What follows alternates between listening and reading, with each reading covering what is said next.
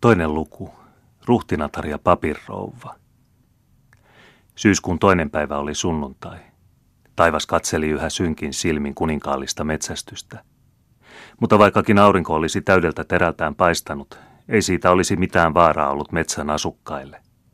Niin hehkuvan palava oli vielä Lutterin usko, joka äsken oli voitollisena päässyt taistelujen tulesta.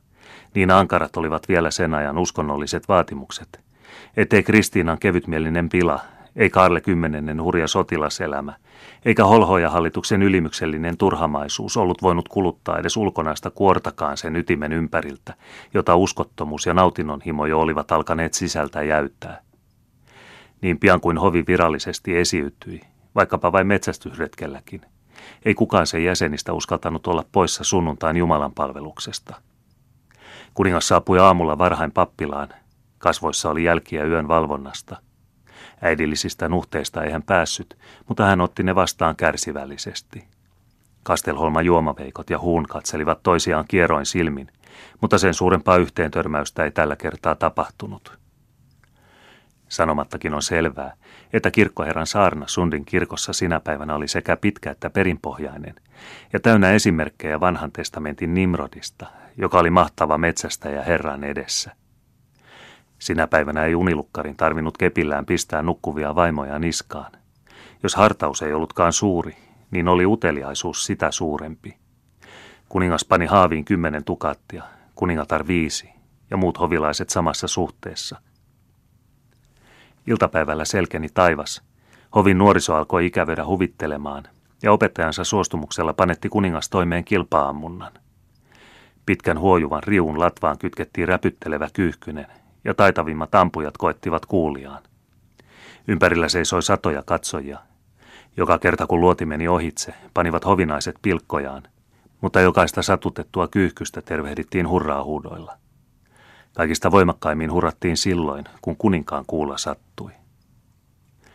Vasta syyskuun kolmantena päivänä alkoi varsinainen metsästys. Päivä oli poutainen ja ilma leuto. Ei yhtään pilveä noussut pimittämään Karle kuninkaan metsästystä. Koko tuo loistava seurue lähti ratsastain, mikä kävellen, mikä ajaen Saltviikin rajametsiin päin. Somalle tammien, lehmuksien ja koivujen ympäröimälle kukkulalle pystytettiin 12 telttaa. Kaksi niistä oli aiottu kuninkaallisille.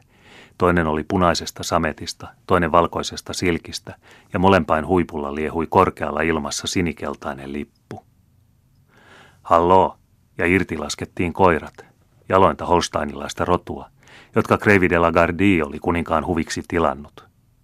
Kuningas ja seitsemän tai kahdeksan parhainta ratsastajaa astui hevosten selkään.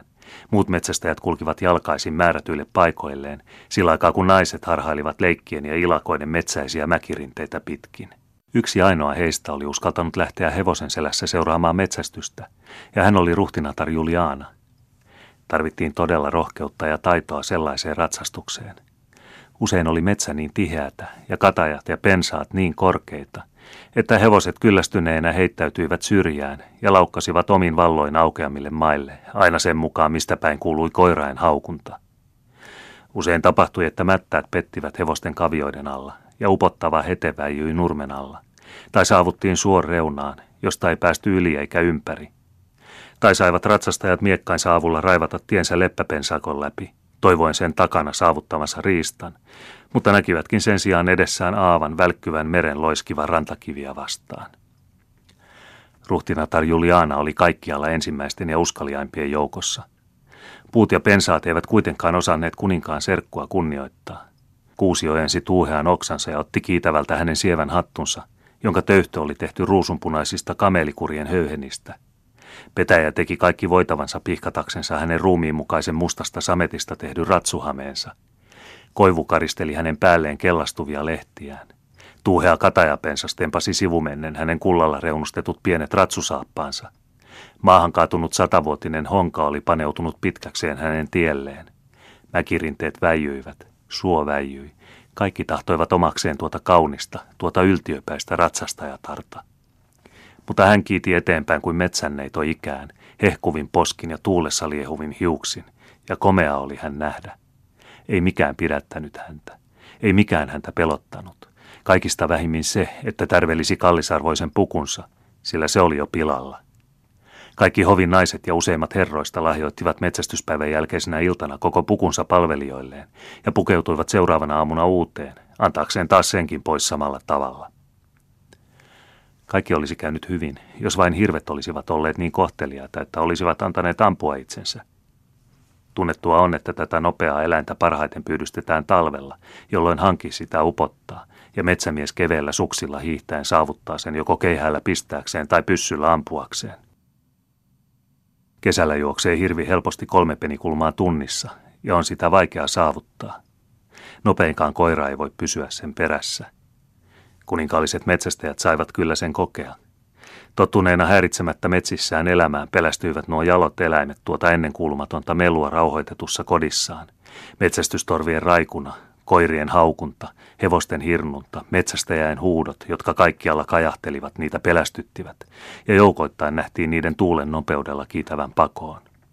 Turhan ponnistivat koirat viimeiset voimansa, yhden toisensa perästä täytyi niiden palata isäntiensä luo, tai tavattiin niitä kuolleina jonkin puron partaalta, josta olivat koettaneet janoaan sammuttaa. Turhaan kannustivat metsämiehet hevosiaan hurjaan laukkaan. Yli soiden, läpi metsikköjen pakenivat vainotut eläimet omia polkujaan, joita myöten ei kukaan voinut eikä uskaltanut niitä seurata. Turhaan vedettiin suuria verkkoja kaitaisten kannasten poikki, joista hirvien tie kulki. Ne heittäytyivät veteen ja uivat ohi. Ne poikkesivat metsiin ja tunkeutuivat läpi. Metsästäjät hehkuivat suuttumusta ja intoa.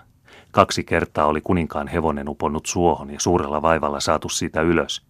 Kaksi kertaa oli Reuterkrantz, joka oli taitavin ratsumies koko Ruotsin valtakunnassa, jäänyt puunoksaa riippumaan hevosen juostessa alta pois. Eikä sittenkään oltu vielä haavoitettu, vielä vähemmän tapettu ainoatakaan hirveä. Iltapäivällä täytyi metsästys keskeyttää, sillä metsästäjät, hevoset ja koirat olivat lopen uupuneet. Kuningas kutsutti luokseen saksalaiset metsänvartijat, jotka vartavasten oli määrätty hirviä hoitamaan, ja moitti heitä jotenkin ankarin sanoin siitä, etteivät olleet paremmin osanneet pysäyttää hirviä pakenemasta. Vartijat vastasivat pelkäämättä, että jos hänen majesteettinsa suvaitsisi tulla helmi- tai maaliskuussa, he varmaan voisivat taata, että metsästysonni olisi parempi. Kun ilta oli kaunis ja lämmin, päätettiin yöpyä telttoihin. Ainoastaan kuningatar asettui vastarakennetun mökin pirttiin ja vietti iltansa huunin ja parin hovinaisensa seurassa, viittälehteä ja valttia pelaamalla. Hedvige Leonoran himo tähän peliin oli niin tunnettu, että irvihampaat sanoivat, viitaten sen ajan tuhlaavaisuuteen, että kuningatar viiden holhojan kanssa pelasi viittälehteä ja valttia valtakunnan tuloista. Seuraavakin päivä oli kaunis ja kirkas, ja metsästys järjestettiin nyt suuremmoisemmin. Metsästäjät etenivät kauemmaksi Saltviikin alueelle, jossa maan laatu oli vieläkin louhisempaa, mutta hirvien pako samalla vaikeampaa. Kuningas oli tuolla sittemmin niin hyvin tunnetulla itsepäisyydellään päättänyt, että hirvet olisi pitkä metsästäjärintaman avulla ajettava Ahvenanmaan äärimmäisiin niemiin, missä niitä sitten joukoittain surmattaisiin.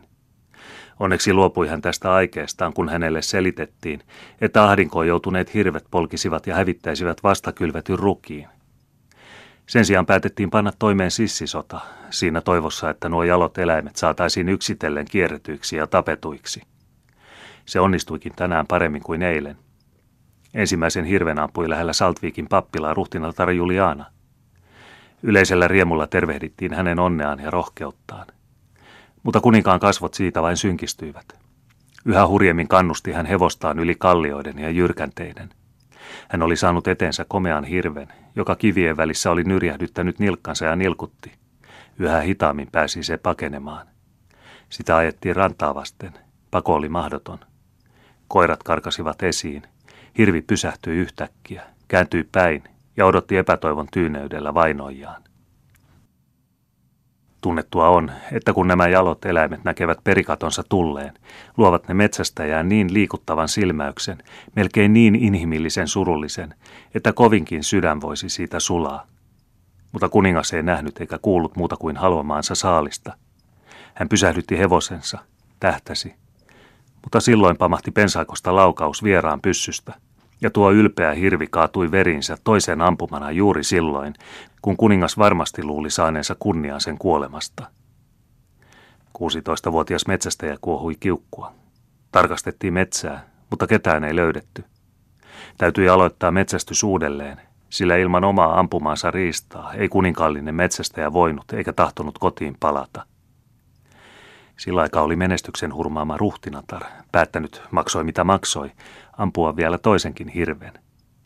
Seuraten koirain haukuntaa erosi hän yhä enemmän muista seuralaisistaan, joiden hevoset jo olivat uupuneet.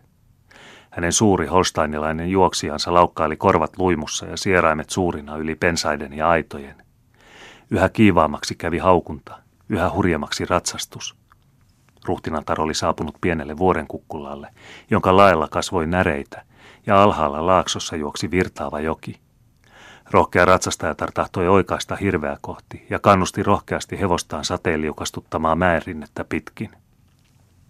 Holsteinilainen totteli, mutta kompastui ja kaatui, heittäen kuninkaallisen kuormansa kauas luotaan.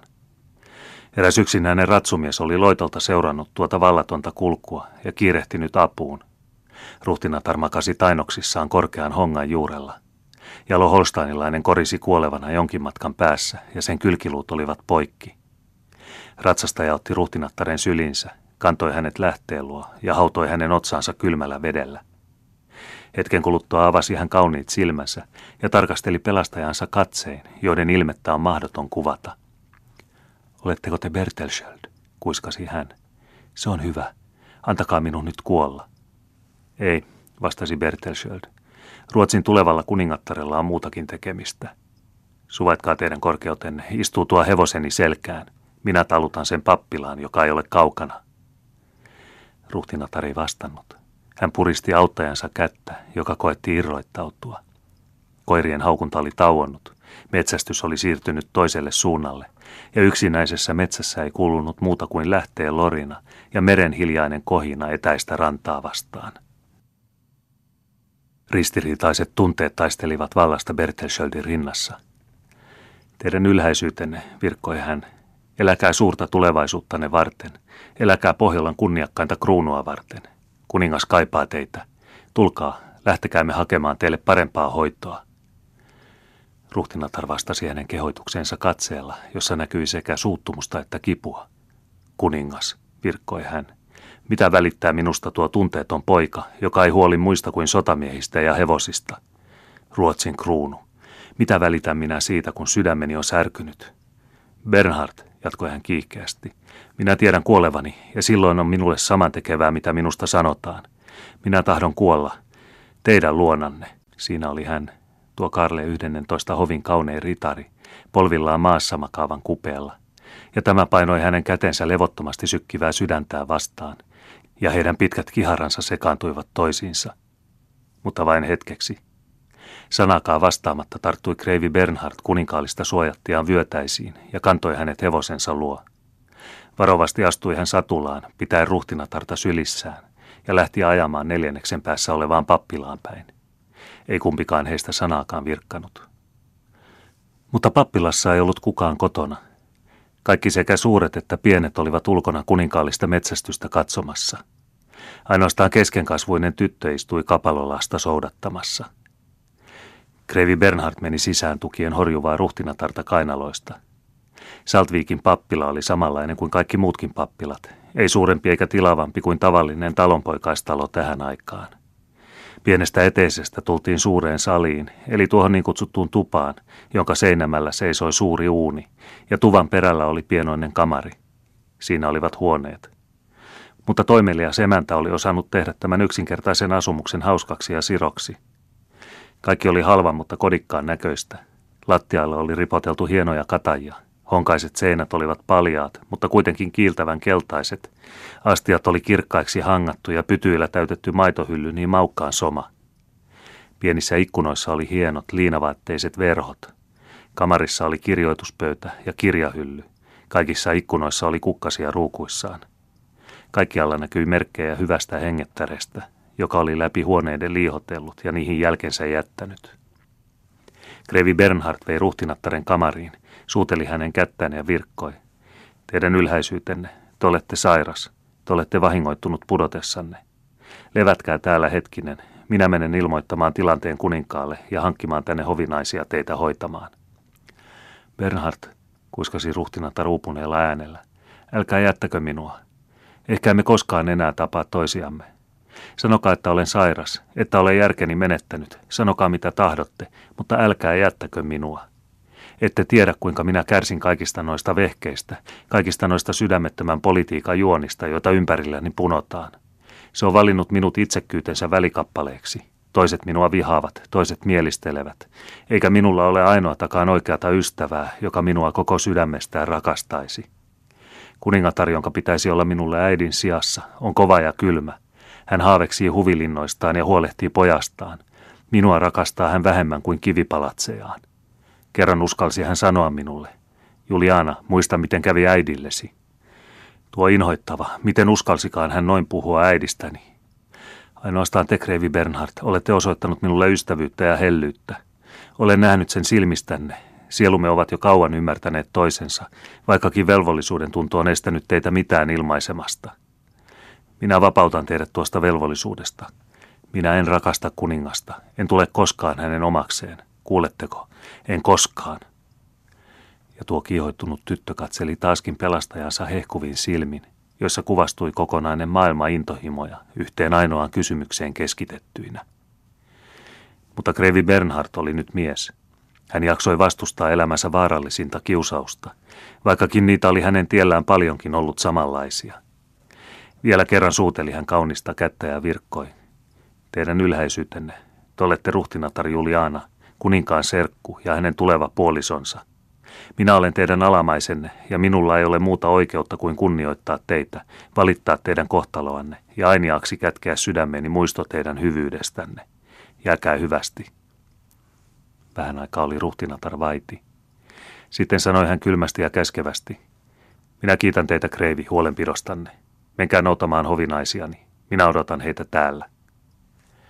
Bertelsöt meni, ja kohta kuului hän täyttä laukkaa ajavan poispäin pappilasta – mutta ruhtinattaren yksin jäätyä purkautui hänen lyhytaikainen ylpeytensä kyyneliin, niin kiihkeihin ja niin hillittömiin, jommoisia ainoastaan 19-vuotiaan hyljätty lempi voi vuodattaa. Tähän saakka tukahdutetut ruumiilliset kivut palasivat kahta kovempina. Hän heittäytyi vuoteelle. Palava kuume poltti hänen suonissaan. Hänen korvissaan suhisi. Hän meni tainnoksiin ja alkoi houraillen puhua sanoja, joita ei kenenkään muun olisi pitänyt saada kuulla kuin hänen, jolla äsken oli ollut voimaa niiden vaikutusta vastustaa. Vähän aikaa Kreivin mentyä tuli tupaan talon rakastettava emäntä, nuori pappilan muori, sillä ainoastaan piispan puolisoa kutsuttiin siihen aikaan rouvaksi. Ja hänen helmoissaan seurasi neljä poikaa, kaikki hänen omiaan, suurta ääntä pitäen ja aivan haltioissaan kaikesta siitä kummasta, mitä olivat nähneet. Ruhtinattaren ratsastusviitta, joka oli heitetty penkille, sattui kohta tulian silmään. Tyttö juoksi kätkyen äärestä hänen sylinsä ja huudahti. Äiti, äiti, tuolla kamarissa on ruhtinatar, joka itkee niin kovasti ja huutaa yhtä kreiviä, jonka nimi on Bernhard Bertelschöld. Nuo sanat kuultuaan kalpeni nuori nainen niin, että lapsi huolestuneena kysyi. Oletko sairas äiti? Kreta, kutsukaamme häntä sillä nimellä, sillä olihan hän kappalaisen nuori vaimo, vanha ystävämme Mainiemestä, toimitti pois uteliaat lapset ja astui kamariin. Mitä hän näki siellä? Hän näki nuoren ja kauniin tytön, puettuna pitkään ruumiin mukaiseen hameeseen, joka oli tehty tummanpunaisesta sametista. Hän oli kalpea kuin marmori, hänen silmänsä olivat suljetut ja hän oli heittäytynyt pitkäkseen vuoteelle. Kreta oli hänet nähnyt kuninkaallisten maalle noustessa – hän käsitti, että hän se nyt oli tuo ruhtinatar. Hän huomasi, mitä Kreivi ei ollut huomannut, että hänen ylhäinen vieraansa vuoti verta haavasta, joka oli vasemman ohimon kohdalla. Ja hän kiiruhti kylmällä kääreellä jäähdyttämään tuota kaunista ruskeakutrista päätä.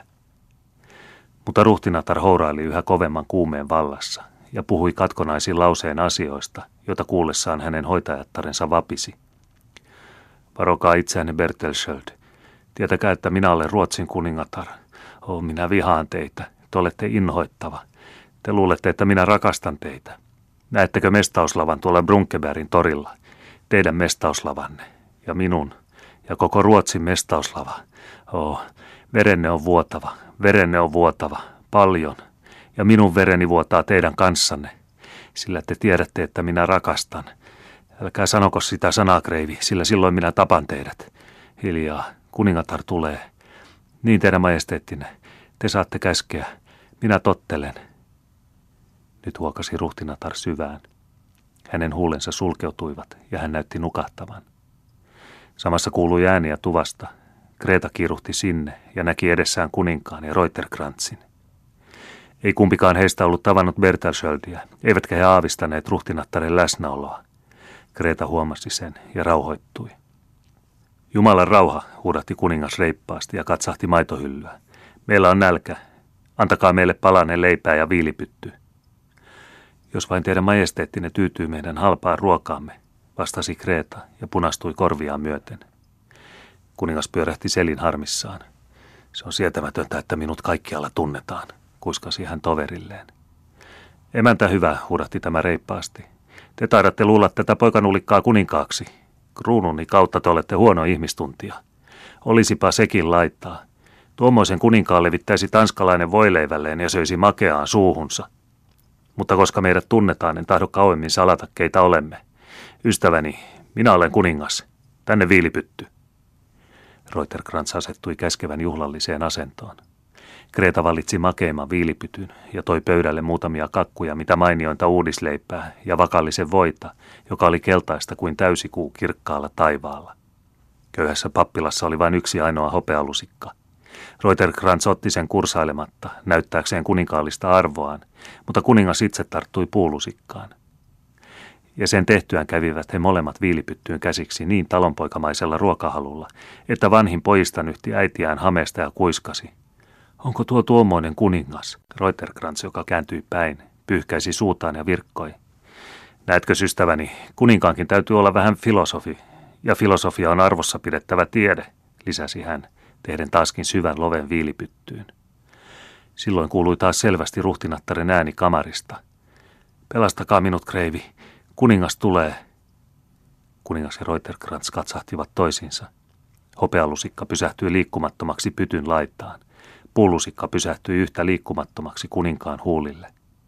Kalpeana hämmästyksestä kiiruhti Kreta kamariin. Ääni kuului jatkavan. Ja te luulette, herra Kreivi, että minä tahdon tulla hänen omakseen. Olenhan sanonut, että minä vihaan tuota sietämätöntä lulikkaa, joka ei välitä muista kuin hevosista, koirista ja sotamiehistä. Teidän majesteettinne, sanoi Reuterkrantz ja hypähti seisoalleen. Kuningas punastui hiukan, mutta jäi istumaan ja virkkoi tekeytyen rauhalliseksi ja alkaen uudelleen käyttää puulusikkaa. Äitini on aina pelännyt Suomea. Hän luulee täällä kummittelevan. Niinpä todellakin, virkkoi toveri ja istuutui. Nyt kuultiin tuolla sisällä suloisen äänen puhuva rauhoittavia sanoja, mutta ruhtinattaren ääni siitä vain kiihtyi. Pois, huusi hän, tappakaa minut, häväiskää minua. Minä en tahdo olla sinun kuningattaresi. Nukke nukelle, kuinka kohteliasta. Pois teidän majesteettinne, pois, pois, pois. Olenhan sanonut teille, että rak... En, enhän ole sanonut. Te voitte tappaa minut, herra, minä en ole sanonut sitä. Kuningas nousi ylös. Olihan hän vasta poikanen vain. Hän tahtoi tekeytyä rauhalliseksi ja hyvin kylmäksi. Hän menikin vakavin askelin tuvan poikki, mutta ei huomannut, miten hän sysäsi kätkyttä, kaatoi penkin ja polki rikki yhden poikien puuhevosista. Samassa kun hän tahtoi mennä kamariin, kohtasi hän Kreetan ovessa. Teidän majesteettinne, sanoi tämä vapisten. Minä pyydän teiltä armon osoituksena, että te häiritse mielipuolta sisartani. Sisartanne? Niin, onneton sisar Parkani, joka muinoin oli kamarineitsyönä äitinne, hänen majesteettinsa kuningattaren luona. Hän kärsi onnettomasta rakkaudesta ja hänen järkensä on siitä pitäen ollut sekaisin. Hän luulee yhä vieläkin olevansa hovissa. Merkillistä, sanoi kuningas hämmästyneenä ja epäröiden. Ääni aivan muistutti, mutta sehän on mahdotonta. Niin, eikö todellakin ole, virkkoi Reuterkrantz nauraen, samalla kuin iski silmää Kreetalle. Jos sen olisi tunti sitten nähnyt hänen ylhäisyytensä ruhtinattaren ratsastavan aivan toiselle suunnalle, olisi voinut panna pääni paholaisen pantiksi siitä, että niin, hänen majesteettinsa kuningatar on oikeassa. Täällä kummittelee turkasesti keskellä selkeää päivää. Tulkaa, jos teidän majesteettinne käskee, niin ajamme kiinni pakolaisemme. Olen kuulevinani koiran haukuntaa tuolta viidakosta. Kuningas ei vastannut mitään, mutta mennessään pisti hän tukaatin vanhimman pojan käteen. Poika piti päivää vasten tuota keltaista rahaa ja näytti sitä pienemmälle veljelleen. Yksi nuoremmista rohkaisi sen johdosta mielensä, juoksi kuninkaan jäljessä ovelle ja huusi ääneensä. Odotahan, kuulehan. Anna minullekin raha. Sinä olet polkenut rikki hevoseni. Kuningas kääntyi hymyillen poikaan päin. Ka, sanoi hän. Jos olen polkenut rikki hevosesi, täytyy sinun saada toinen sijaan. Ja sen sanottuaan kiiruhti hän pois Reuterkrantzin seurassa. Kertoaksemme joka asiasta ajallaan, voimme jo nyt heti lisätä, että seuraavana aamuna seisoi pappilan pihalla mitä kaunein pikku varsa, täysissä tamineissa satuloineen suitsineen, ja palvelija, joka talutti sitä, toi semmoiset terveiset, että hänen majesteettinsa lähettää tämän hevosen sen sijaan, jonka oli tullut rikki polkeneeksi.